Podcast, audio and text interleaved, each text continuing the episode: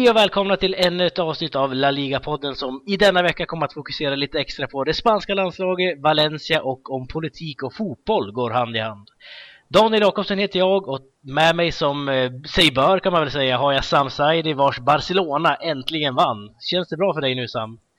Uh, jag borde väl säga ja, men det gör ju inte det. Det var, en, det var tre poäng, men det var en otroligt svag insats. Att prestationen var under all kritik, men ja, det känns bättre än nu i alla fall. Ja, vi får se om vi kommer in på det ännu mer, men uh, ja, vi lämnar det så länge. uh, med oss den här veckan har vi även, i och med vårt Valencia-fokus då, Kasper Nordqvist, som är skribent på Valencia-redaktionen här på Svenska fans.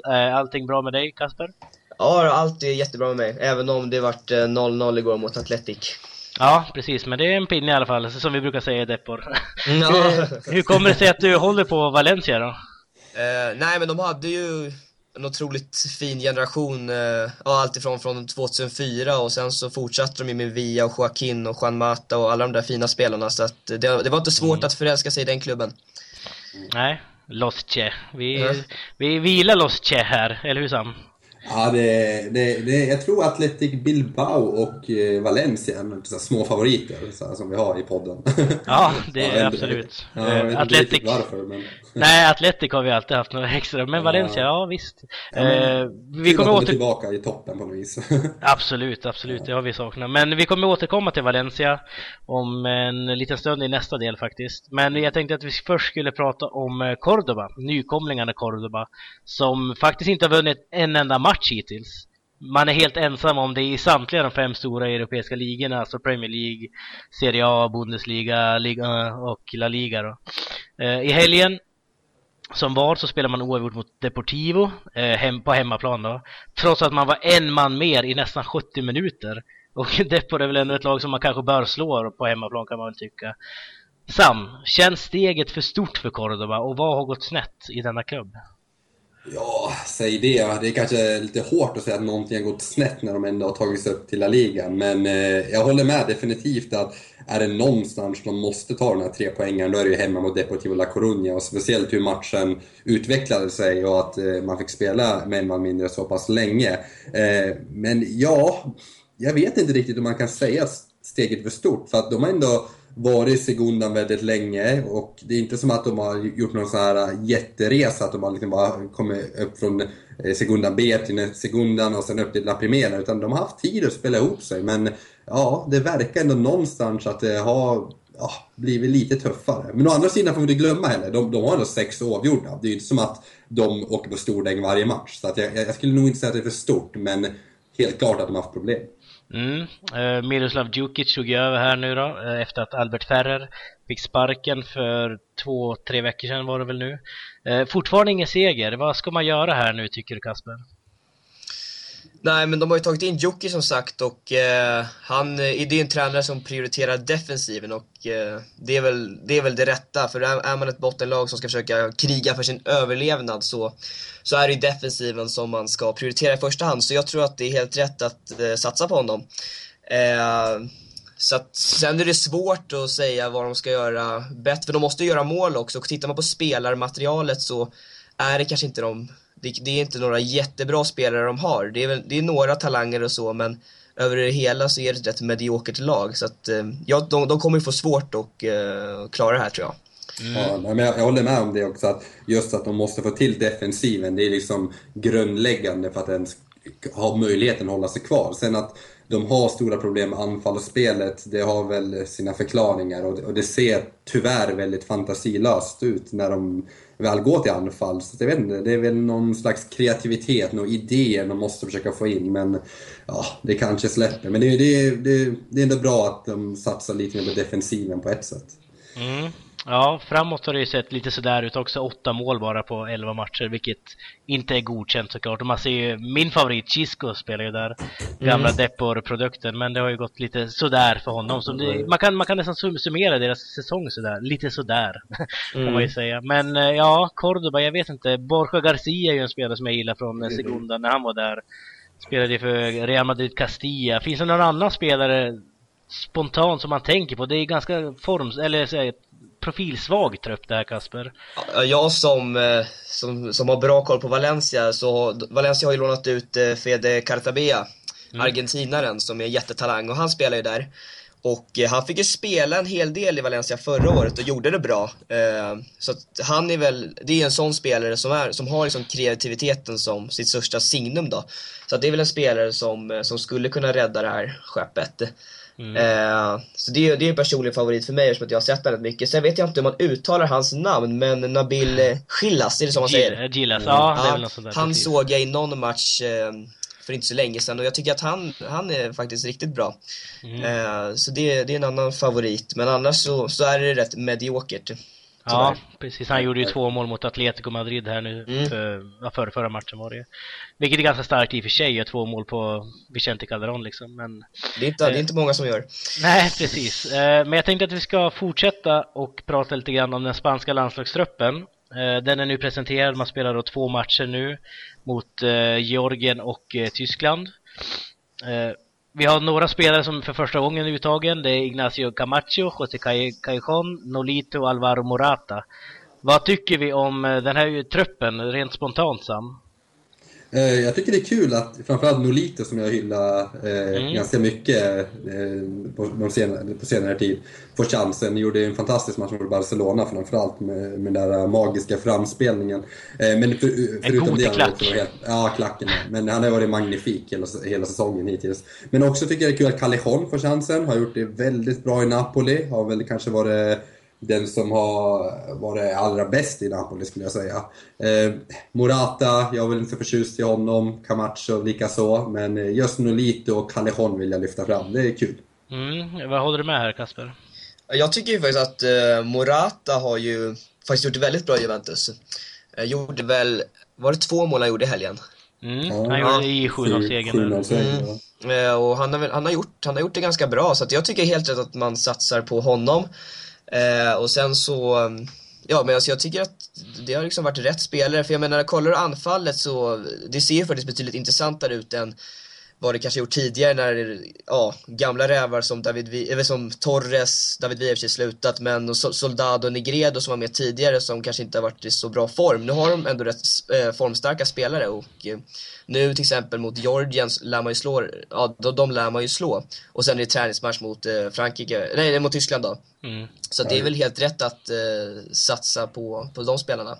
Absolut, och jag, jag måste säga att alla här är ju, precis som Kasper säger, väldigt formstarka. Förutom en som sticker ut väldigt mycket och det är Pedro. Jag förstår fortfarande inte, och det gör ont att säga som Barcelona-supporter, att eh, det är ett skämt att Pedro är med. Han ja, det är ett konstigt. Ja, han har varit otroligt dålig. Inte bara inledningen av den här säsongen utan stora delar av förra säsongen också. Utan lever på någon slags, fortfarande på gamla meriter och har väl kanske, jag vet inte, just att han spelar i Barcelona gynnar väl honom också en hel del. Men det är väl en spelare som inte förtjänar sin plats just nu. Mm. Absolut, och vi, jag tycker det är lite intressant det här med Morata också, diskussionen där. Att man har ändå, man har ändå Ferrando Llorente i Juventus som faktiskt går före Morata. Morata har väl bara startat en ligamatch så vitt jag vet, medan Llorente är det självklara val i Juventus. Men när det kommer till Del Bosques laguttagning så är det alltså Morata som går före. Vad tror du det här beror på, Kasper? Ja, det är, alltså, jag tror det var Olof Lund som sa det i, när det var EM 2012 att Del Bosque måste ha någonting ja, personligt emot Llorente. För att så bra som Llorente var den våren i Atletic, mm. när han eh, sköt, sköt ut United i Europa League och så. Han var ju helt brutal då, ändå fick han inte spela någonting under EM trots att eh, vi inte hade, vi, men att Spanien inte hade någon bra anfallare. Det var rätt sjukt. Och nu har det fortsatt. Han har gjort det jättebra i Juventus tillsammans med Carlos Tevez och får ändå inte spela. Eh, samtidigt som andra spelare som inte alls har gjort lika mycket mål går före och det, det är väldigt konstigt. Eh, så jag vet inte riktigt vad, Jorent, eller vad Del Bosque har emot Llorente egentligen. Mm. Eh, mycket märkligt. Vad tycker du om den här Llorente Morata situationen Sam? Jag skulle nog inte säga Llorente moralsituationen, det är ju bara skutta Pedro återigen. Llorente. Nej, nu är jag lite hård med Pedro här. Nej men det är klart, det, det, det, det här är ju någonting personligt. Påminner väldigt mycket om Carlos Tevez och Argentina och hur mm. Sabella liksom eh, i stort sett mobbade ut honom. Alltså det var ju bara personligt, det fanns inga sportsliga grunder på att inte ta ut Carlos Tevez i den argentinska truppen. Och det är samma sak här, det finns ingenting som rent sportsligt som eh, som visar eller som liksom kan ge Del Bosque stöd för att inte ta ut Llorente. Nej, eh, det återstår, det, vi kommer återkomma till det här kan man ju säga eftersom det nu är landslagsuppehåll och nästa program kommer nog mycket handla om det spanska landslaget. Vi får se om Pedro har gjort det bra eller icke då. Men Mm. vi ska faktiskt eh, avsluta del 1 här och när vi återkommer så är det lite Valencia. Trevligt.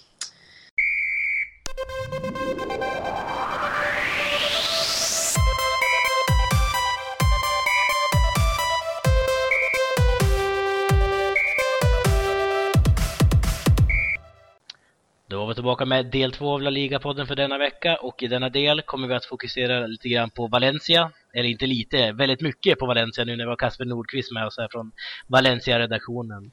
Eh, efter 11 spelade omgångar ligger alltså Valencia trea i ligan. Tre poäng bakom Real Madrid, vilket är väldigt imponerande med tanke på hur det såg ut bland annat i fjol för Valencia och så vidare.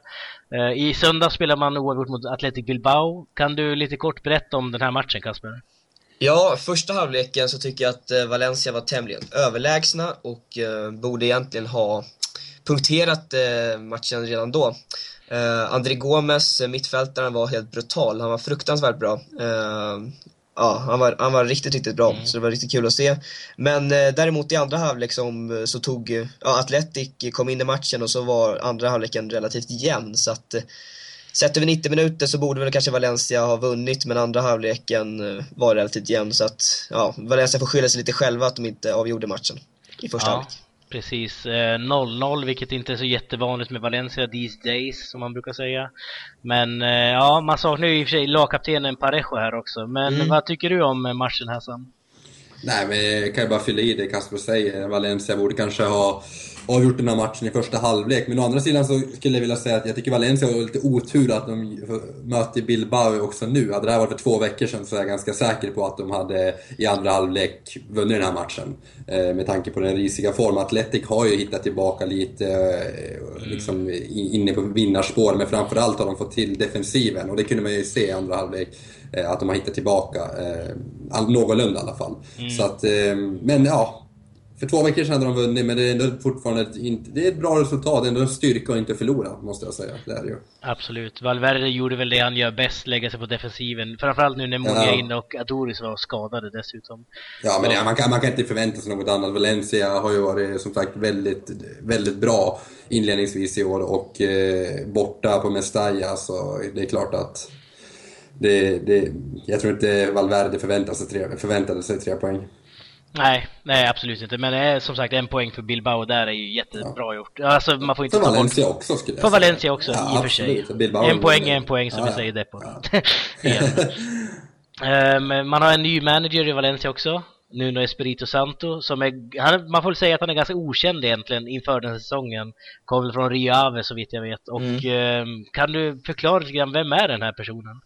Ja, alltså han la ju av, han, han är ju gammal målvakt och eh, slutade sin karriär i Porto 2010. Sen så blev han målvaktstränare i Malaga om jag inte minns fel. Och sen så tog han över Reave då 2012. Och det är en väldigt liten klubb men han har gjort eh, ja, dundersuccé. Han gjorde dundersuccé med den klubben. Och eh, tog laget eh, till, eh, till cupfinal eh, förra året och eh, kvalificerade därmed också i Rio Ave till Europa League då. Så han, eh, han gjorde väldigt bra ifrån sig med väldigt eh, små medel och eh, så plockades han då till Valencia inför den här säsongen. Och eh, har ju hittills gjort det otroligt bra. Så att man ska inte klaga. Nej, eh, vad tycker du Sam här om eh, Santo och hans sätt att förändra Valencia? Ser du någon skillnad från förra säsongen exempelvis? Ja, vi var väl inne på det, var, var det när vi var för någon vecka sedan så snackade vi om eh, vad som kännetecknar årets Valencia. Men det, det, det, som framförallt sticker ut, det tycker jag är ju den här fräschheten. Det känns fräscht. Valencia känns fräscht igen.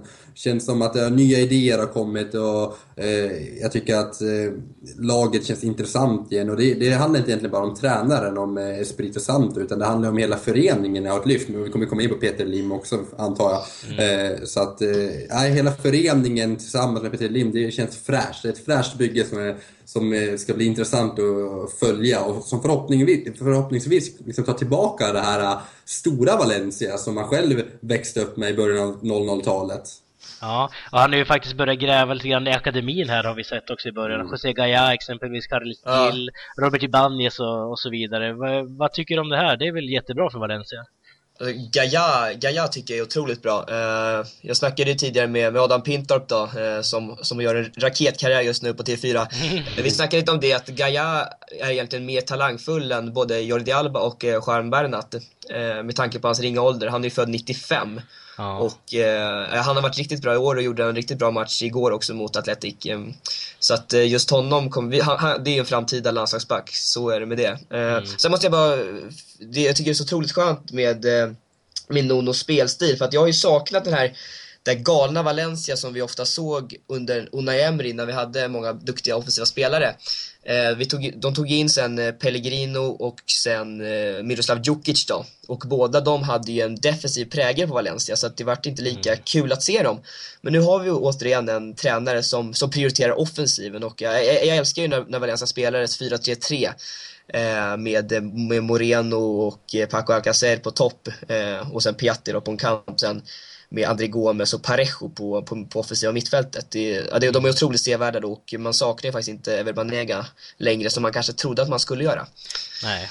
Men det gick, ju, det gick ju aldrig riktigt fullt ut så bra som man hade hoppats för Banega heller, måste man ju komma ihåg i Valencia, tycker jag i alla fall. Nej, Med tanke hade... på den potentialen han hade där Precis. också. Men eh, det var samtidigt, ja det var min stora favoritspelare i Valencia, för man, man såg ju vilken potential han hade när han var som bäst och eh, jag, jag vet inte när vi kommer få se en sån ja, en sån spelare igen i Valencia som har den potentialen. Men det kanske kommer med Peter Lims pengar, vem vet?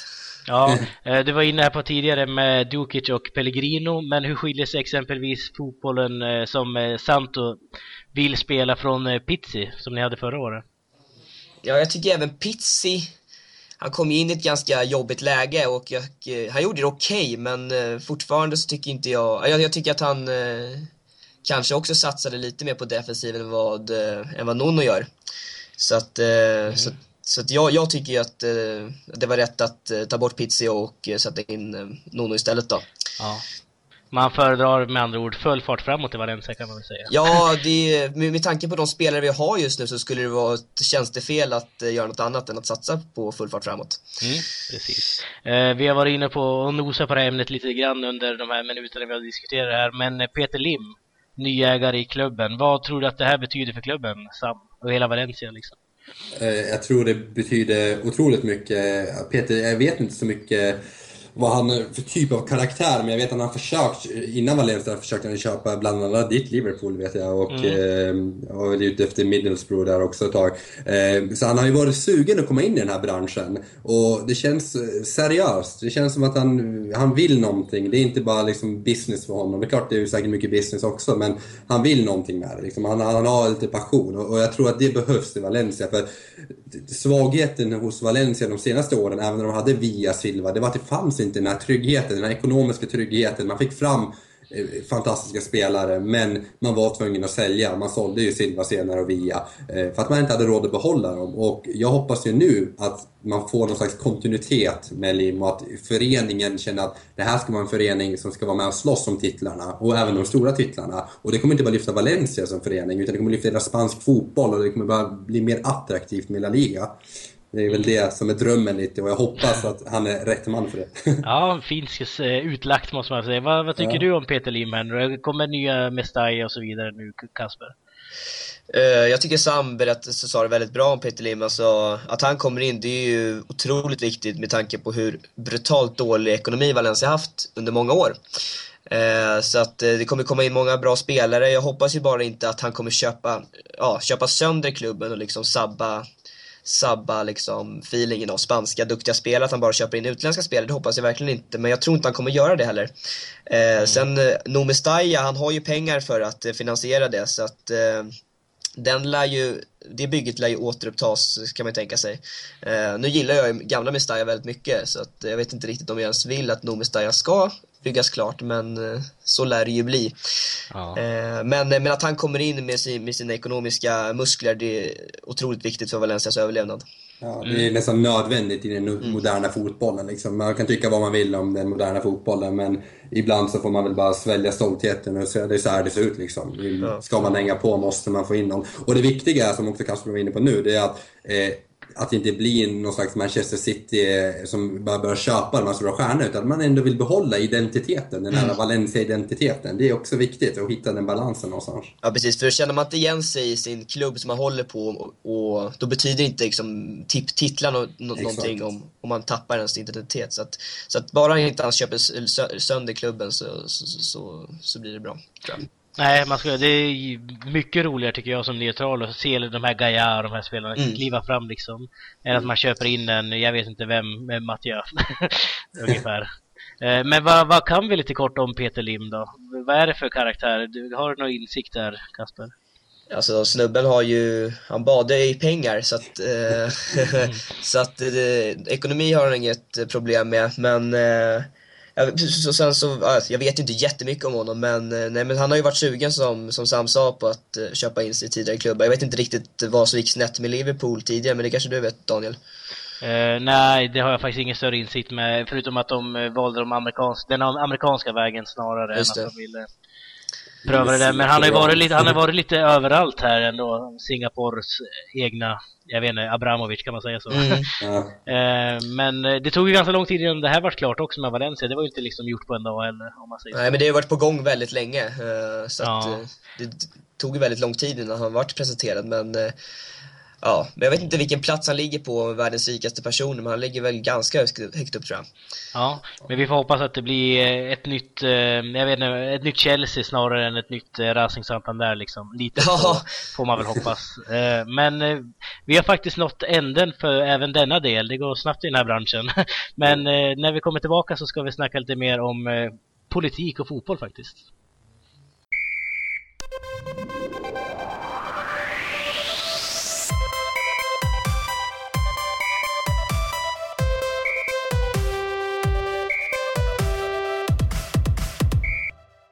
Då var vi tillbaka med den sista delen av La Liga-podden för denna vecka och i denna del kommer vi att snacka lite grann om eh, politik och fotboll, om det går hand i hand eller icke. Vi hade en Jens Kastnert här för några veckor sedan som sa att det inte gjorde det, vilket skapade lite debatt en gång. Jag tänkte att vi ska gå lite djupare in på det här nu, framförallt nu när Katalonien haft eh, val och så vidare. Eh, man brukar säga att politiken är ganska relevant i Spanien då. Eh, med tanke på att den har påverkat fotbollen så mycket den har gjort och vice versa. Eh, framförallt i Katalonien kan man väl ändå säga, den har gått hand i hand på många sätt. Eh, den senaste veckan har då snacket återigen kommit att Katalonien vill bli självständigt och Barcelona, fotbollsklubben, då har ställt, ställt sig bakom detta och vill att Katalonien ska bli självständigt. Till att börja med, vad tycker vi om hela den här proceduren Sam? Ja, alltså först och främst, eh, du refererar till Jens där, det, det stämmer ju liksom att det, det finns ju debatt huruvida det hör ihop eller inte och jag är väl på den sidan där jag menar att det är klart det hör ihop och det gäller inte bara Spanien utan det gäller hela världen. Mm. Eh, och eh, i synnerhet Katalonien och, och Spanien då. Eh, och det är själva grunden att det hänger ihop, det är att det handlar om makt fotbolls, hela fotbollsinstitutionen är, eh, har en otrolig makt. Du kan påverka en opinion väldigt enkel i, i egenskap som fotbollsspelare. Eh, och just därför så har Barcelona i det här fallet blivit någon slags symbol eller för Katal Kataloniens självständighet. Och sen i det här fallet då, när det kommer till Katalonien så är det ju massa så historiska aspekter där Barcelona och Camp Nou var den här fristaden för, för katalaner under Franco-regimen. Eh, och ja, det är väl där det kommer ifrån liksom. Och, och hela historien i Spanien, att det, är en, eh, att det finns den här federalismen och att det finns här, uh, som Basken och Galicien, olika regioner som eh, mm. ja, vill liksom bryta sig ur Spanien. Så att, eh, och då har man på något vis demonstrerat eller manifesterat den här viljan eh, via fotbollen många gånger. Och oavsett vad man tycker och tänker om det så är det så det är och därför kan man inte skilja på det. Mm. Vad, vad tycker du om hela den här äh, situationen här Kasper? Ja, men det har varit på gång länge att, att Katalonien vill bli en självständig, självständig stat. Eh, men det som, det som var lite så kontroversiellt, det var ju det som La Liga-basen sa, att Barcelona ska kastas ut. Det tror jag mer är ett hot, för att eh, La Liga kommer ju tappa otroligt mycket om inte Barca är med. Jag menar, då kommer det inte bli några El Clasico och sådär. Så att jag tror att det kommer lösa sig på ett eller annat sätt ändå, att de kommer kunna spela liga. Eh, sen vad han säger just nu, det får man nog ta med en nypa salt. Ja, precis. Det var alltså då Javier Tebas du refererar till här, då spanska Yes. fotbollsförbundets president som i veckan faktiskt gick ut och berättade att Barcelona kommer fotbollsklubben alltså kastas ut ur La Liga, vilket även då inkluderar Espanyol kan vi ju anta då, Ja. från La Liga ifall detta händer. V- vad tycker vi om det här Sam? Det, detta uttalande? Nej, det är, för det första är det ju nonsens. Det är inte som att han sitter på den makten, för det första. Och La Liga, eh, det ju, alltså, den heter ju Liga BBVA, alltså det är ju en bank som äger hela ligan. Så det är klart att den går utöver nationsgränserna. Så i teorin så skulle ju till och med ett franskt lag kunna spela La Liga om Liga BBVA vill det. Så, Ja, att det, är inte som att, så att det är inte som att eh, några politiker kan sitta på den makten. Eh, men å andra sidan så det är klart att den debatten kommer tas upp och det har varit snack om att Barcelona kanske har ansökt att gå med i den franska ligan och så. Men eh, jag tror inte att någon vill det. Oavsett vad man tycker om den här självständighetsprocessen så tror jag alla i slutändan vill ha kvar Barcelona och hela Katalonien i La Liga. Av historiska skäl, av sportsliga skäl och jag tror, ja, jag tror det gynnar alla parter. Mm. Men eh, skulle fotbollskartan kunna ritas om helt här nu om det här, låt, rent hypotetiskt, Barcelona Espanyol kastas ut ur La Liga. Vad händer nu Kasper? Ja, då eh, kommer ju ligan tappa väldigt mycket attraktionsvärde. Eh, Många spelare, ja vad ska vad händer med Messi och Neymar och Suarez och vad, vad ska de spela liksom? Eh, Så, så stjärn, vi tappar ju många fina stjärnor och eh, ja, väldigt fina eh, El Clasico-möten då. Eh, Så att eh, ja, vad man, vad man tycker om Barcelona så, så kommer ju ligan förlora väldigt mycket på att de inte är med. Eh, Men nu, ja, vi verkar eniga om att, eh, att de kommer vara med oavsett om Ja. Katalonien blir en självständig stat eller inte. Det är väl mer landslagsmässigt som är det intressanta. Eh, För då kommer ju, absolut. ja, så det är väl mer det man ska diskutera egentligen. Men kan man på ja fortsätt. Ja, nej men hur bra, hur bra ett katalanskt eh, landslag eh, kan bli. Jag menar, kan de, hot, kan de konkurrera om en EM-titel eller så, eller hur bra, hur bra skulle de bli? Och de har ju väldigt många bra spelare så att eh, det skulle väl, det skulle väl, det är väl mer intressant som kanske kan gynna ja, ett, ett, ett EM-slutspel, att, det- att vi får en till eh, väldigt, ja, en väldigt eh, slagkraftig nation helt enkelt. Mm. Men om vi tänker rent eh, politiskt här nu då Sam, skulle man kunna göra en sån här grej överhuvudtaget? Du nämnde Liga BBVA såklart, men jag tänkte på mer humant, mänskligt sätt.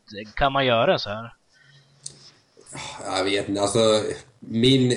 Problemet med hela den här äh, Barcelona-självständigheten just nu, det är att den, den här kampen just nu har växt fram ur ett missnöje. Den har växt fram ur en ekonomisk kris, vilket gör att jag personligen då inte tycker att den är särskilt legitim. Den byggs inte på någon slags katalansk kärlek, utan den byggs mer på ett missnöje. Och därför stöttar inte jag den kanske fullt ut. Eh, så att, ja, och den är inhuman på andra sätt. Att jag tycker att skulle Barcelona vilja, just för att det är av ekonomiska skäl, för att Katalonien är en rik region. Det är klart att andra delar av Spanien kommer ju liksom gå sämre. Liksom södra Spanien är fattigare än norra och centralmakten. Så att eh, det blir ju ett egoistiskt tänk och det är just därför jag känner att Ja, vad grundas det den här... eh, Varför kommer det upp nu? Liksom? Varför kommer det nu? Men om man tänker rent logiskt, är det inte ganska logiskt på ett sätt att Barcelona faktiskt kastas ut med tanke på att det, det tillhör ett annat? Gibraltar säger vi, de har ett eget lag, eller en, en egen eh, liga och så vidare. Om Katalonien blir ett eget land, ska de inte ha en egen liga då egentligen här, Kasper? Alltså det är ju svårt att få fram en 10-12 lag som eh, håller den kvaliteten. Jag menar om Barcelona ska vara kvar i den ligan, jag menar vad ska de möta för motstånd? Eh, det blir ju det blir väldigt svårt att hitta... Ja, jag tänkte på om man förstår Tebas liksom eh, teorier här. Ja. Jo, ja, absolut. Men man får komma ihåg att det, det är bara nonsens eftersom Monaco också officiellt är en självständig stat. Ja. Och de kan ju spela fullt ut i den, i den franska ligan. Så att det... Ja. Ja, absolut.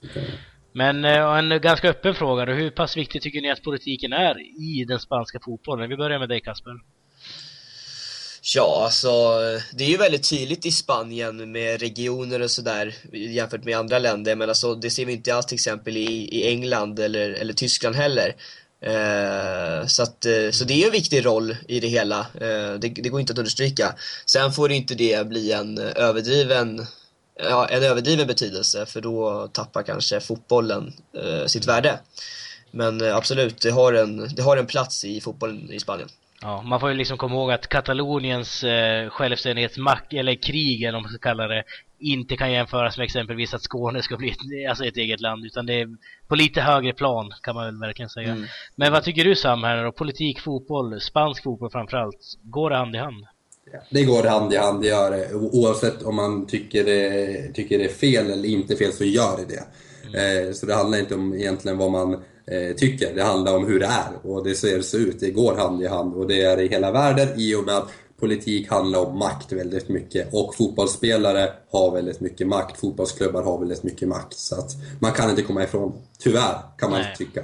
och Javier Tebas är ju ganska uttalad eh, right-wing, eller alltså på högerskalan rent mm. politiskt mm. också. Eh, kan det påverka det här tror ni? Ja. En... Ja, Sam, kör. Ja, nej. Det är väl klart att det, har man en mer eh, högerorienterad syn på eh, nationen Spanien, det är klart att man har den här nationalistiska identiteten och då eh, är det klart att man eh, inte tycker om liksom de här utbrytarna. Liksom. Man vill ju bevara den nationella identiteten på något vis. Han var ju väldigt emot att Gibraltar till och med skulle bli en egen nation. Och Gibraltar som aldrig egentligen har tillhört Spanien utan är en engelsk eh, koloni kan man säga. Ja. Men sen skulle jag också vilja lyfta fram att det säger ändå någonting om att hur framtidens fotboll kan bli när det blir så här. Alltså jag tänker, man har ju pratat väldigt mycket om en europeisk liga liksom. Jag, jag tror inte man ska man ska veta att nationalstaten och globalisering, allt förändras ju hela tiden. Och det skulle mycket väl, inte vet jag, om hundra år när inte vi lever, då kanske det är ganska förlegat att ha en nationell liga. Man mm. vet aldrig liksom. Nej, det är, det är en annan diskussion. Det är väldigt långt fram också. Det vi, just nu känns det ju ganska orealistiskt med tanke på hur det, hur det ser ut och så. Men en jättekort fråga nu. När vi säger att det ska vara mm, spanska spanska regionerna ställs mot varandra i ett mästerskap. Eh, vilka vinner Kasper? Uh, ja, men Katalonien är väl det man tänker på först. Uh, så jag skulle väl säga det, men det, det svarar väl i samma sak där skulle jag tro. Ja, om de skulle ställa i, i en eventuell final då? Gör det lite roligare. Ja, alltså... Alltså Andalusien eh, är ju väldigt stort, så att man skulle kunna plocka en hel del duktiga spelare därifrån. Och sen, och sen Basken såklart då. Mm. Med tanke på att... Inte Madrid? Ja... Vänta, jag måste bara tänker jag, för, för bas, Basken är ju rätt givet med tanke på att Bilbao och eh, Sociedad har många spelare därifrån. Eh, Madrid, ja, jag vet ju nu på rak arm, jag vet inte hur många Madrid-spelare som lirar i Madrid-klubbarna, som är fostrade i Madrid. Eh, Nej, är det jag, svårt att... Ja, bra fråga där faktiskt. Ja, men om vi lämnar över den till dig då Sam, vad tror du? Vi, vilka ah, skulle stå som segrare här nu? Om du inte får välja Katalonien då? Ja, men inte får välja Katalonien. Eh, Ja, just för att Andalusien är så stort så borde det finnas, urvalet borde vara ganska stort där. Mm. Så att, eh, men just att Basken känns så här organiserat på något vis så kanske, ja de är mer organiserade liksom. Så att, det går det kortet. ja, Rent taktiskt är redan här. ja, de är redan ihopspelade. Ja, precis. Ja. De har ju Bilbao där som är helt ihopspelade. Lägg in Javi Martinez och Llorente och Xabi Alonso så får du en jäkla mix. Och Sokero såklart. ja, ja, det är kul att du nämner just Sokero, för jag tänkte att vi skulle hoppa in på honom nu. Eh, där du ska avsluta detta program med din veckans Sokero och veckans Faubert. Ja, absolut. Eh, veckans Sokero denna vecka, det kommer bli lite Madrid-fokus. Eh, jag kommer ge den till Tony Kroos, kommer få veckans Tokero. Och kommer ihåg att jag, ja, han hade lite svårt att anpassa sig i början och jag tyckte lite någonstans att Chabalonso Eh, att de tappar Xabi Alonso skulle få stora konsekvenser. Men tvärtom, Tony Kroos har axlat det alldeles utmärkt med, och gjort det till och med bättre än Xabi Alonso skulle jag vilja säga. Oj. Ja, det har han gjort. Han har varit fantastisk de matcher jag har kollat nu de senaste månaderna. Så Tokiero till Kroos. Ja, eh, härligt mål han gjorde nu i veckan här också mot, ja. eller i helgen här mot eh, Vallecano var det. Mm. Och jävla fin curl han fick på det skottet. Absolut, en bred sida. I han är väl kanske den mest underskattade distansskytten i världen. Eller jag underskattar kanske inte, men han är ju den bästa. En av de han, bästa. han är en av de bästa kan man ju slå fast. Eh, veckans Faubert då? Veckans Faber hittar vi också i Madrid, men i Atletico de Madrid. Eh, det kommer till Miranda. Eh, Atletico Madrid har förlorat två matcher i år. Den ena var eh, var det mot, var det, det var nu mot Sociedad och var det mot Valencia de förlorade va? Ja, det var Valencia. Ja, mm. ja just det, Valencia. Eh, och båda gångerna är det Miranda som står för helt obegripliga, obegripliga försvarsmissar. Och eh, jag vet inte vad som har hänt med den gamle gode Miranda som har varit så stabil överlag. Men eh, en dålig vecka för honom och därför får han veckans favör. Alright, vad tycker du om listan Kasper? Uh, Faubert eh, med Miranda tycker jag låt, lät väldigt bra, för Miranda tyckte jag skulle komma med i VM, vilket han inte gjorde. Uh, för då i, i fjol tyckte jag han var brutalt bra. Uh, men, nej, men jag håller med att han inte varit alls lika bra i år. Uh, och sen Toni Kroos, jag menar det är en världsspelare, det såg vi inte minst i VM och tidigare i Bayern München också, så det, det, är kul att han har kommit igång i, i Real också. Mm, härligt. jag tackar dig Kasper för att du ville vara med denna ja, vecka. Skitkul att vara med. Ja, du kommer säkert få vara med framöver här också kan jag väl säga på ja, rak kanon. Men eh, vi andra, vi hörs nästa vecka och eh, ja, tack för oss. Tack, tack. Tack, tack.